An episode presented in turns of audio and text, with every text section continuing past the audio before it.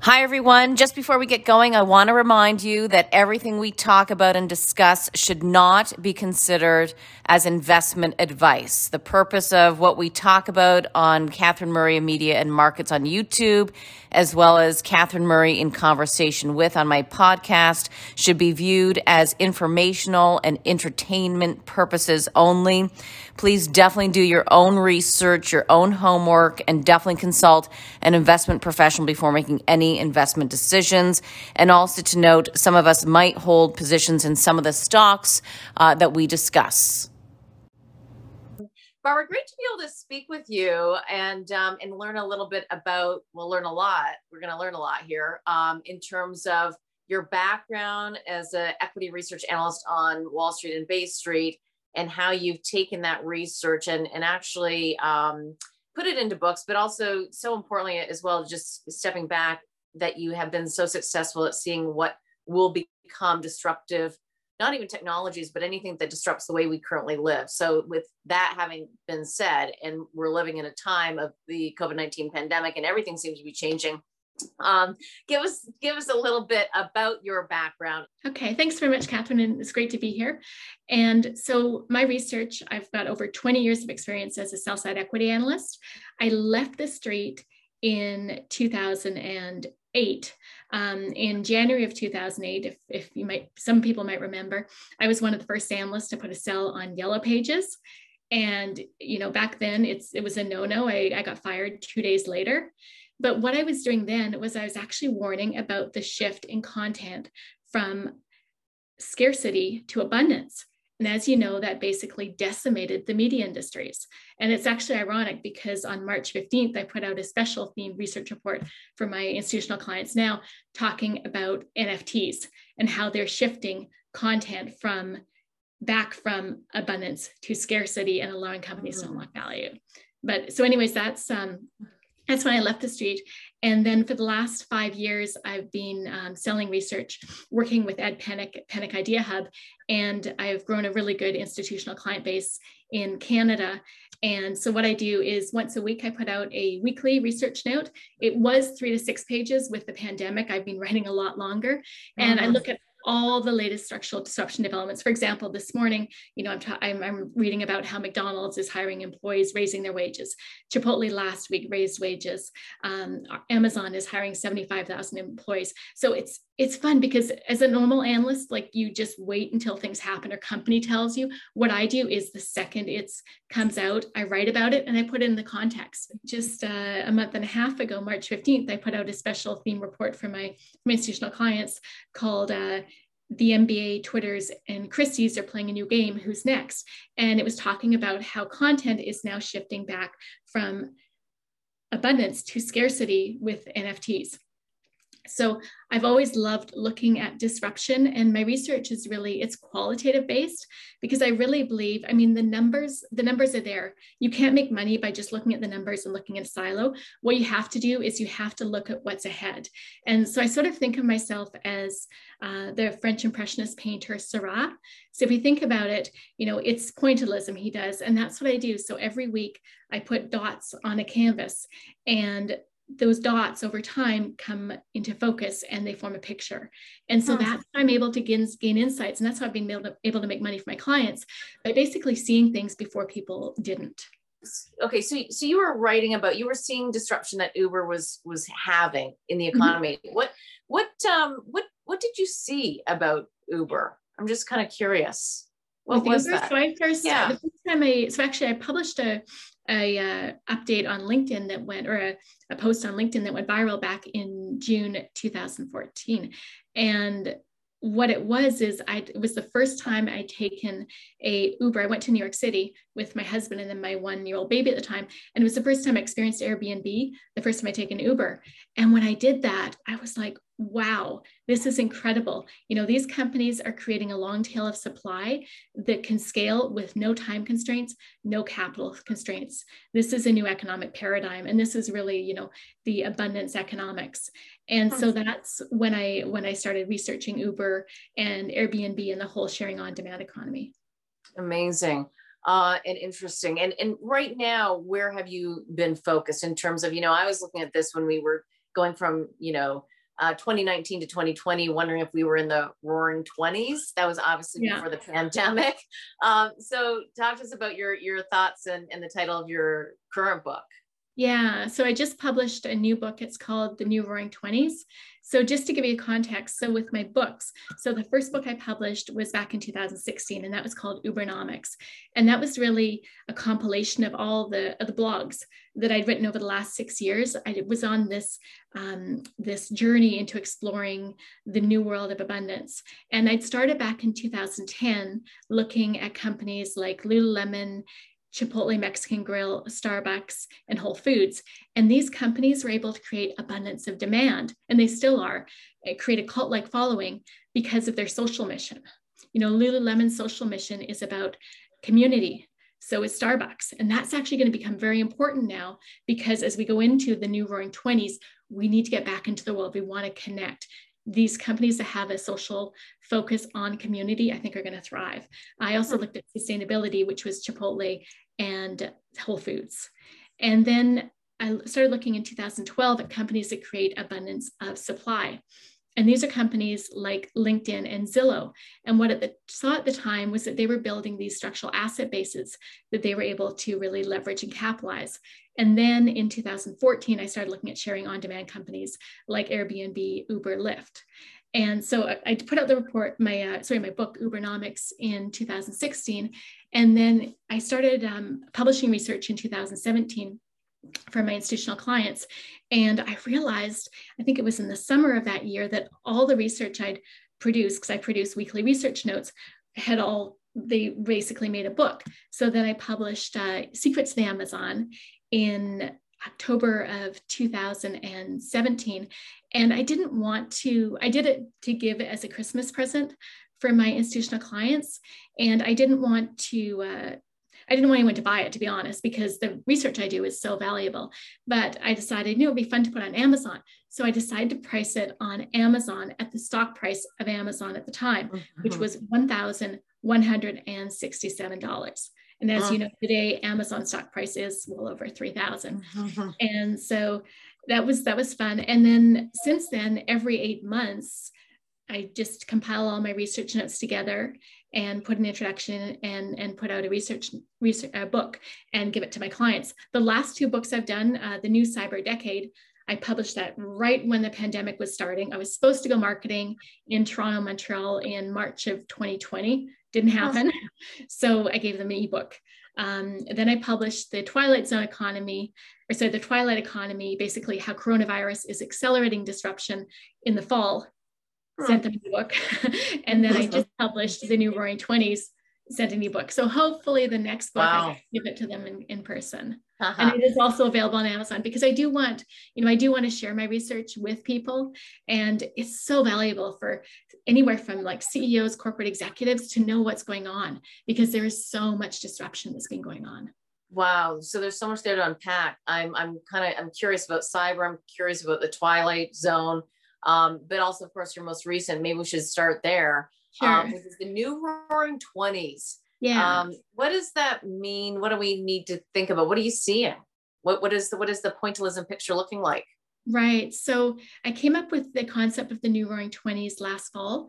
And the reason being is, you know, if you think about the Spanish flu of 19, 1918, when that ended, what happened? It was the roaring 20s. And I realized, you know, and this was this was actually right before the news of the vaccine came but and then when it came i put out a note i think i called it a new dawn welcome to the new roaring 20s but it's really you know we're going to get out into the world again. I hope it will be a decade of you know decadence i don't know if debauchery um, you know basically going out and enjoying the physical world again. I just booked a, a, a trip with my family for friend with friends uh, to mexico in january and the resort was almost booked sold out. So you know, travel, leisure, entertainment is coming roaring back because people want to go out again. I think we're going to see massive online sh- or massive shopping sprees, either online or or people are going to return to the mall. It's I think it is going to be crazy because so much, so many people, you know, if you kept your job, you've been working at home for a year, you've probably saved a lot of money because you haven't been going on trips, you haven't been paying for after school care, you haven't been paying for summer camps. A lot of people have a lot of savings. Yeah. Um, and what what else are you seeing though? I mean, I think that a lot of us can can appreciate that people are are going to want to travel, um, but from a societal perspective as well, what what kind of emotional shifts are you thinking about? In terms of emotional shifts, I mean it it depends. I think a lot of things that we started because what happened when the pandemic hit, everyone, you know, ourselves and companies, we had to basically leave the physical physical world and enter, go up into the digital world to survive.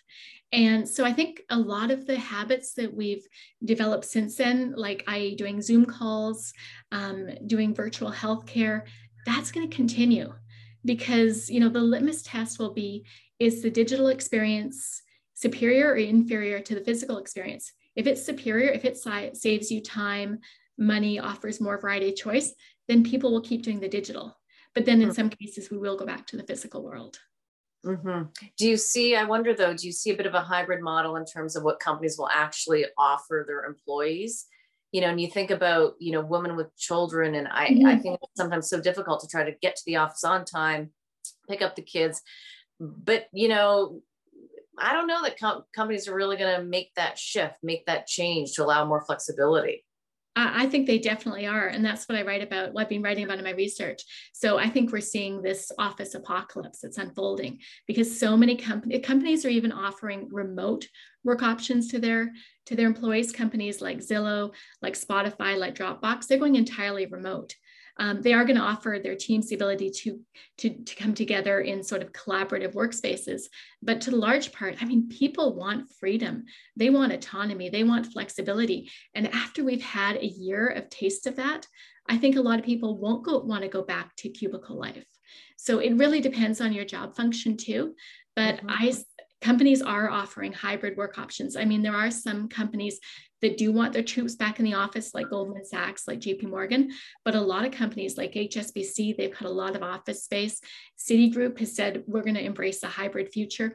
Ford has said they're going to embrace a hybrid future. So it's, it's going to be a whole spectrum of companies. But I think the best talent is going to go to the companies that offer their employees the most flexibility. And it is going to be a war for talent. It is why? because labor markets are labor mar- labor markets are tightening. And you know the with with companies you know the, the, the best employees produce 80 it's 80 20 they produce 80% of the results. So mm-hmm. you know you want the most talented employees because those are going to be your most productive ones. And and really if you can't work from home and and be productive and get stuff done then should you actually be employed you know? Right yeah. What What do you make though of um, the the pandemic and the impact that's having on um, skill sets and education, and how does that play out into your thinking about the future in the Roaring Twenties? Right. You see this sort of thing a bifurcation there. So you saw Amazon today; they just announced that they're good, looking to hire seventy five thousand employees. They're looking to hire people for their warehouses, um, restaurants. Uh, McDonald's is looking to hire 20 or looking to hire 20,000 employees, I think. Um, Chipotle is looking to hire employees. They said that last week. So, you know, on the in terms of the physical layer of the of the economy, there's a lot of demand there. But there also is more so, and there's going to be more and more on the digital layer. You know, you need people that can operate in a sort of omni-channel environment there's so many computer programming jobs ai jobs the future is on the digital layer it's not on the physical layer and within your new book, um, you do talk about Maslow pyramids. Yes. Why? What's the okay. significance? Yeah. So Maslow's hierarchy of needs was sort of key to figuring out the whole puzzle during the pandemic. So when the pandemic hit, and I still remember this, I was sitting at my at my WeWork because I worked out, used to work out of WeWork, and it was March 9th. And I remember I was I was really upset because I decided to uh, my son who was who's in, who was in grade three he had an upcoming uh, school concert that he was supposed to be singing at it. This was the Monday he was supposed to do it on the Tuesday, and so I decided to email his teacher and say, sorry, you know, Brady's not going to be participating in the concert because, hello, did you know that at that time Italy was just shutting down the whole country?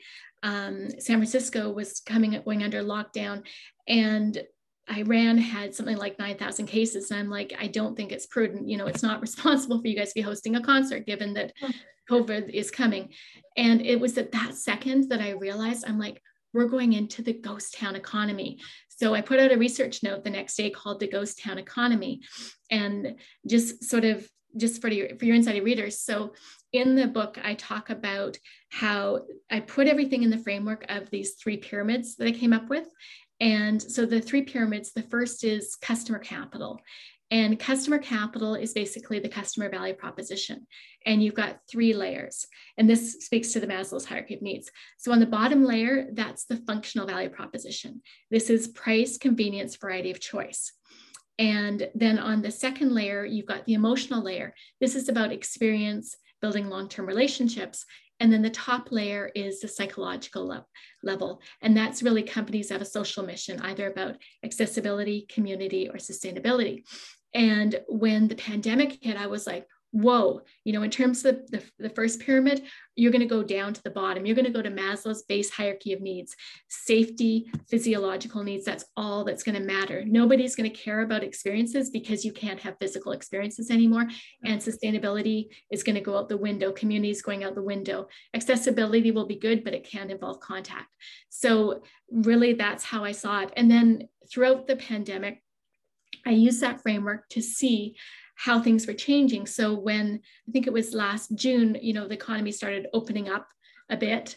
And so I was like, okay, you know, the emotional layer is going to come back a little bit, but it's still really going to be on the functional level. And then what we've really seen throughout the whole pandemic is that the tech companies, the FANG companies, they have moved into the intersection and they are fulfilling more and more of our needs and desires on the digital level. Wow. Okay so much there um yeah. you know because and, and it's amazing though that you you saw that so quickly that we're yeah. we're gonna the a that you saw a ghost town coming yeah that you saw how big and long lasting this would be i mean maybe mm-hmm. i don't maybe you didn't know how long lasting it would be but but that it was going yeah. to affect us why why were you able to see that because I do a lot of research. Um, right when the the pandemic started, I read a book. It was called Pale Rider, and it was all about the Spanish flu of 1918. And that's when I realized, and there was a quote in that book, and basically she said that the Spanish flu accelerated the transformation of, of, of the world. And and I was like, whoa, okay, this is what we're going to see this time around, and probably even more so to a greater degree. Wow. Well, I'm glad I asked that question. That yeah. I, I didn't know that, that it accelerated the world back in the Spanish flu days. and that's what we've seen in terms of technology today, everybody says that it, it, pulled forward technology by at least 10 years. Yeah, five years exactly. Yeah. Yeah. And so what what do you see now then in terms of um, that pull forward effect and this, you know, people's needs? Like I think that yes, okay, everybody had to run to the grocery store. Let I I mean I did, let's get our food, let's get protein. I had dried berries. I mean, I really did it all and uh, you know and, and then it's a little bit more of functioning and how are we going to see each other? And that's kind of maybe that intersection that you're talking about in terms of using technology. Yeah. Um, now i think people are dying for emotional contact and hugs and laughter. Totally. um, so so we're kind of working through all those things that you just described so interestingly. Yeah. um, what's next though? Like where yeah, are so the we? next thing in terms and you can use the pyramid again as a framework for it. So what we're going to see and I, I, put out a note actually it was right when the vac- the news of the vaccine came out in early november and i put out an immediate note and actually i held a zoom call for all my clients the next day. And what was amazing about zoom is you know i could immediately get on and talk to all my clients whereas in the old days i probably have to hop on a plane and you can't go visit montreal and toronto simultaneously in the same day and i'm coming from vancouver anyways, what we're going to see is that the functional layer that's going red. Price, convenience, variety, choice. You know, people aren't going to want, they're not going to care that much about that anymore. They want the emotional level. They want the experience. They want the physical experience. They want to go out and experience life again. You know, this is all about the new roaring 20s. And in a research report I just published on May 3rd, I, talk, I talked about how it's the sensual renaissance. You know, it's really about going out to restaurants again. It's about going to health clubs again. It's about wearing clothes again, wearing makeup again. It's mm-hmm. it's, it's traveling again. That's, so to pick up on one of your points then in mm-hmm. terms of um, you know it's not about the the price and the ease of convenience what i'm hearing from you then is that we are really going to want to be going back to the malls we're going to want to shop. Malls yeah, are not dead. Am I, I right? You are i think okay i think we are going to see massive shopping sprees because people are going to start going through the closets. The other interesting point is that we have this thing called the covid-19 but it's actually more like the covid-29 so the apparently 42% of us adults gained an average of 29 pounds the last year during the pandemic. Oh boy. It's so is that really? Yes. Yeah it was the american psychological association just published that so if you think about that, you know, a lot of people are going to have to get new wardrobes up. And, and even if you, you know, if you didn't gain any weight, you're probably going to want to get some new stuff to go out. So mm-hmm. I think you are going to see that. In terms of malls, I really think it's just going to be a short-lived thing. I, I mean, I wrote back in, in 2016 about the obsolescence growing obsolescence of the mall that's going to continue it's structural obsolescence. You know the online shopping experiences are so much better in so many cases. So i do think people will rush out to the malls again but i think once they do it they'll be like oh you know it's easier to am- order on mm-hmm. amazon. It's easier to order from my direct consumer um, um, company. And then in terms of this can be the same thing i think with movie theaters. People are going to rush back to the movie theaters but again they're going to go like oh you know i've actually got a ton of content on netflix on amazon prime on apple on disney plus. I don't need to do that. Same with business travel. I think people are going to be so excited to go back. I mean i can't wait to go back and see my clients. Um, but you know a lot of business travel isn't going to come back. And even though it, there might be initial surge zoom's pretty good if you if you if you know the people and if you just need to talk to them. You don't have to mm-hmm. fly the other, the other side of the country. Hmm. Um, you know, just as an aside, uh, I actually interviewed a little known company back in January of 2018, the founder, and it was Zoom's founder. Right. Yeah. Right. Who knew? Who knew? And exactly. my question was to him, what's so special about your technology? So and he answered yeah. it. Yeah. Anyway, yeah. what what do you see as an actual emerging trend? You know, if if we get excited about um, you know, going back to the movie, but you know, but I've got enough at home. Like, what what do you think is going to be an actual new trend? Yeah, well, the actual new trend that I've been writing about in research last couple of weeks, or actually the last couple of months, is the NFTs. You know, it's this whole new economic paradigm. It's companies shift being able to shift from abundance back to scarcity and really unlocking the value of their of their digital assets. So can you explain that a little bit more? Because I, I think that I, I find that NFTs are almost hard to understand. Sure. So NFT stands for non fungible token, and it's part of the broader crypto economy. So, whereas Bitcoin is a fungible asset, meaning it can be interchanged, NFTs are unique, meaning they're they can't be interchanged. And so, the magic of NFTs is that they're on the blockchain and they basically allow companies to monetize their digital assets, which you've never been able to do before. If you think about, you know, YouTube people putting blogs up. It's really hard to make money on that. But for the first time ever, you could sell something as an NFT and it someone would actually be able to own it. It can't just be duplicated a million times. And, and so you see this as a trend that will continue. It's it's amazing. So when I put out my report in on March 15th, I had it. What I decided to do was to sort of categorize the um, the companies into media companies, non-media companies, and new media companies. And I had a list of maybe about 15 sort of developments that happened, companies that were partnering with or investing in these companies.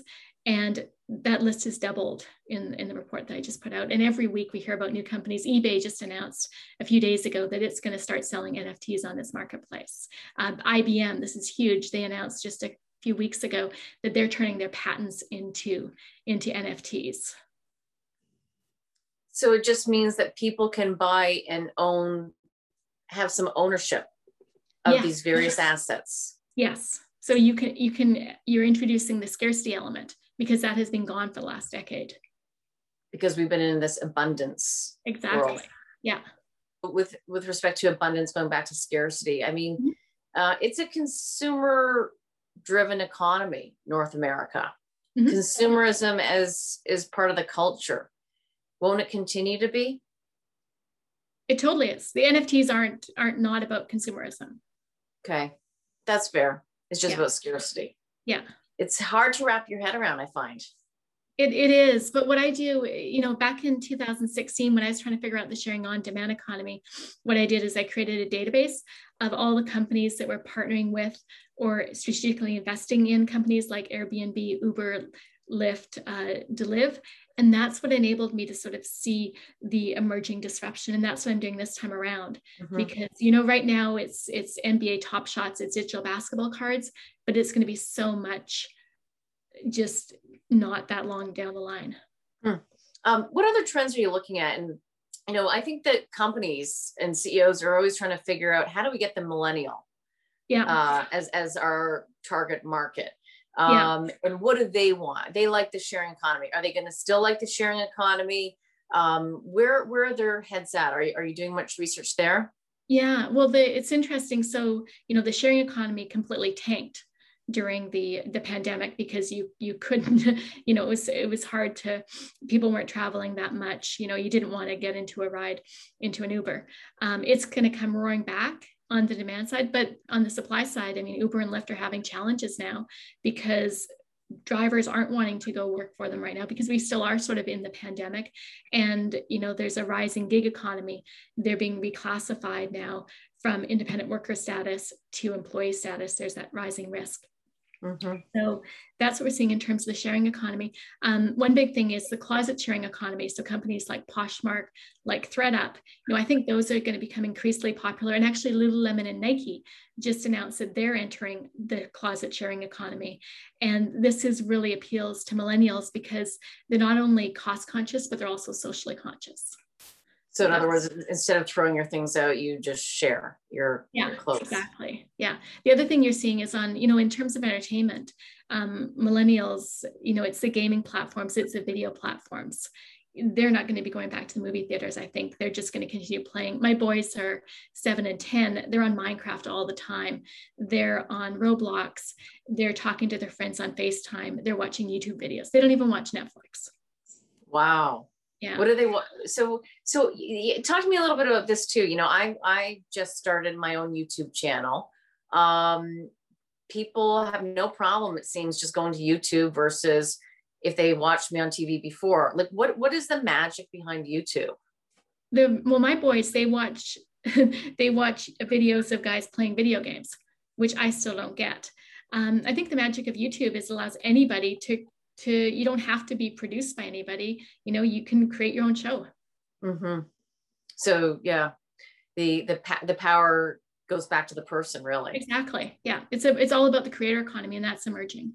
Exactly. Well, and going back to um, to your book um, the new roaring 20s what, yeah. what else do you expect to see?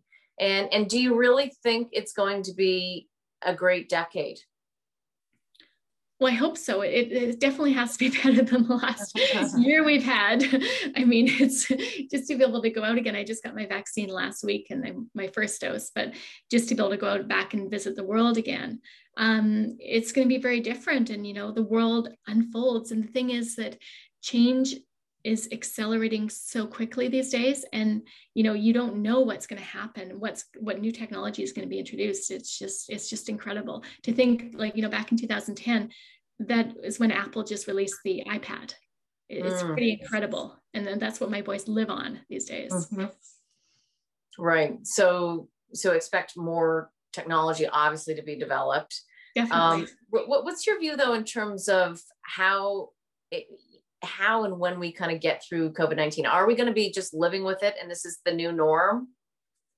I don't, I don't think so. I think once the vaccines are rolled out, it'll be gone. I mean, you, you can look at the US. When I was looking at the stats for Open Table, this was as of April 27th, but restaurant bookings were only down 25% year over year in the US. In Canada, they were still down 89%. In the US, they were down 25%. In Australia, where they don't have COVID, they were up 90% Hmm. year over, and that's over on compared to a 2019 baseline. So it's pretty, it's pretty incredible. How did Australia fare, fare so well? They locked down. They tested, traced, nope. locked down. That's yeah, no. Nope. It, it's amazing though, you know, that some of the places who were so strict at the initial lockdown, they really did get through it faster and better versus kind of a partial lockdown. Completely. Yes. I'm in British Columbia. Yes. Yeah. Yeah, right, exactly. Yeah. Um, and, and so when again when we think about the roaring 20s, what what gets you excited? travel. I want to go travel. I used to travel every I, I mean, I actually mean from an investment perspective. Oh, from an investment perspective. Uh, yeah. So, so my own personal portfolio, I, I own the tech companies. You know, I really do believe, even though markets recently tanked because interest rates are going up, you know, these companies are coming up with such incredible innovations all the time that's where you want to put your money. You don't want to get sucked into the value trap of these high dividend yielding stocks because, you know, it's you don't look don't look at the numbers. Look at look at where you with companies like i remember when i bought amazon stock back in april 2017 and you know it was at 900 i bought it at $938 and i remember talking to clients at the time and they're like oh, it's too expensive barb. Like i can't buy amazon. I'm like look at the DCF. And I'm like, you can't do a DCF on these companies, you know, because mm-hmm. you can't look at the numbers. You don't know what their total addressable market has been. And since then, Amazon has gotten to so many different industries. I mean, a- AWS has skyrocketed. You know, they're now in advertising. It's over a $10 billion business. They're moving into healthcare. So you can't look at you can't look at an analyst DCF because they don't know what's going to happen three, five years down the road. And that's what you want to invest in. You want to invest in the companies that are going to be growing and bigger three to five years down the road. Mm-hmm. So so stick with stick with some of the big tech companies. Yeah, yeah. I wrote in my report about how they're moving into the intersection. And it's really, you know, they're not just going into one area, but they're going into all the different industries. And, mm-hmm. and it's incredible how like all the FANG companies, Google, Apple, Apple, Microsoft, um, Amazon and Facebook, they're they're moving into into all these different industries, into healthcare, into education, into retail, into advertising. It's it's amazing. They're not just sticking to their one area. We did talk about NFTs briefly about cryptocurrencies. What what what is your view on on Bitcoin and digital assets? Well, it's other, interesting. Other so, than NFTs. Yeah. Well, they're incredibly volatile. So I would not recommend that investors get into them unless they have a high level of uh, risk tolerance. You know, for example, Elon Musk uh, today came out and said that Tesla is no longer going to be accepting Bitcoin as payment for their vehicles. He on February 8th, that's when Tesla filed the the um, with the S1. So he filed with the uh, SEC that they would accepting start accepting mm. bitcoins. And when Elon Musk did that back on February 8th, the stock of or sorry, the price of Bitcoin went up uh, mm-hmm. I think it mm-hmm. was 12% to 40 over 40,000. You know, now it, the price is going down. So it's it's incredibly volatile. Okay. So, yeah. Buyer beware. Yeah. Perhaps. Yeah. Um, and, and Barbara, just um, to wrap it up here, I'm curious for, you know, people who are listening to this, um, and want to follow you, read what you mm-hmm. have, what what are you what what's your service? Because obviously you've got institutional clients and CEOs. Yeah. yeah. Do you offer anything to other people? on retail investors? Guess, yeah, in the fall, I started publishing a sort of a weekly newsletter on LinkedIn. And what I do is I, t- I share the top level, basically the introduction to my weekly research note. And, and people seem to like it. I've got over 1,800 um, subscribers now. And, oh. and then just, you know, if you really want to see my body of work, my book, because what it is, I mean, the book, the one I just published, shows you all the research I published from August until February. Um, and then the ones before that show all the other body. So yeah, my, my books have all my body of research and it is so there's so much value in it. It's it's it's intense to read, so I wouldn't recommend it for a lot of people. But you know, if you've got an MBA, if you've got a CFA, if if you're curious about you know all this disruption that's been happening, it's it's an incredible way to quickly get up to speed on it. That sounds amazing. I'm definitely going to be doing it. Um, and I, am assuming we can buy it on buy the books on Amazon. Yeah, yeah. It's on Kindle is $9.99. And what's really cool is hardcover. So before, you know, if you self-published your book, you couldn't get a hardcover version. You just had to do the paperback. Amazon for the first time is letting authors um, publish in hardcover. So the hardcover is available on Amazon too. Okay, that sounds great. Barbara, we will leave it there. Thank you so much. There's a there's a lot of areas, yeah, that we covered for sure. All right, we'll do it again. Thanks okay, so much. Good. Thanks, Catherine.